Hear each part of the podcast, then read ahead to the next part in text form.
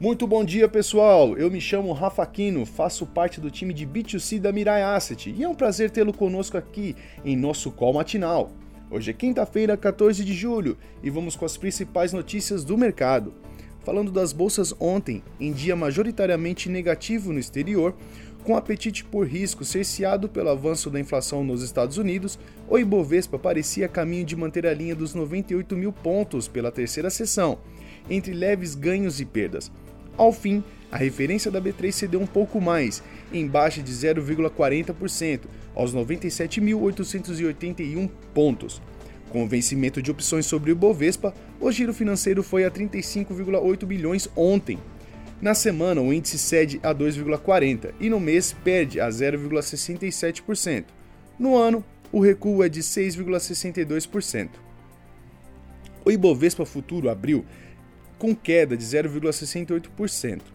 O dólar abriu em alta em 1,17%, cotado a R$ 5,45.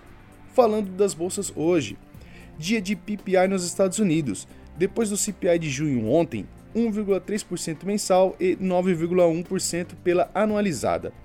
Diante disso, crescem as chances de elevação do Fed Funds em 0,75 para a reunião do FONC dia 27. Ainda temos na agenda desta quinta-feira, em Nova York, o JP Morgan e o Morgan Stanley divulgando balanços na abertura da temporada de grandes bancos. No Brasil, o IBCBR é destaque, juntamente com a atualização das projeções econômicas pelo Ministério da Economia, a serem comentadas por Paulo Guedes. Com a PEC já aprovada e a ser promulgada, o ministro deve elevar a previsão do PIB 2022 de 1,5% para 2%. Estimativas indicam que as medidas do pacote devem injetar na economia 41 bilhões até o fim do ano.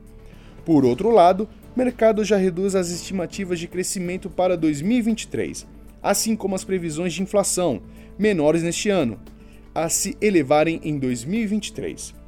Nos leilões de pré-fixados, o Tesouro enfrenta uma demanda fraquíssima pelos títulos do governo, sem conseguir vender integralmente os lotes ofertados mesmo pagando taxas recordes, juros reais acima de 6%.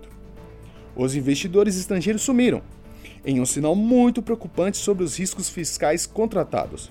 Na agenda do dia, o IBCBR de queda de 0,44% em abril, para leve alta de 0,10% em maio. Nos Estados Unidos, a inflação ao produtor, PPI. Sai também o auxílio-desemprego, previsão de estabilidade, 335 mil pedidos. Hoje a fala do diretor do Fed, Christopher Waller, em meio às especulações de dose maior de alta do juro. E bons negócios!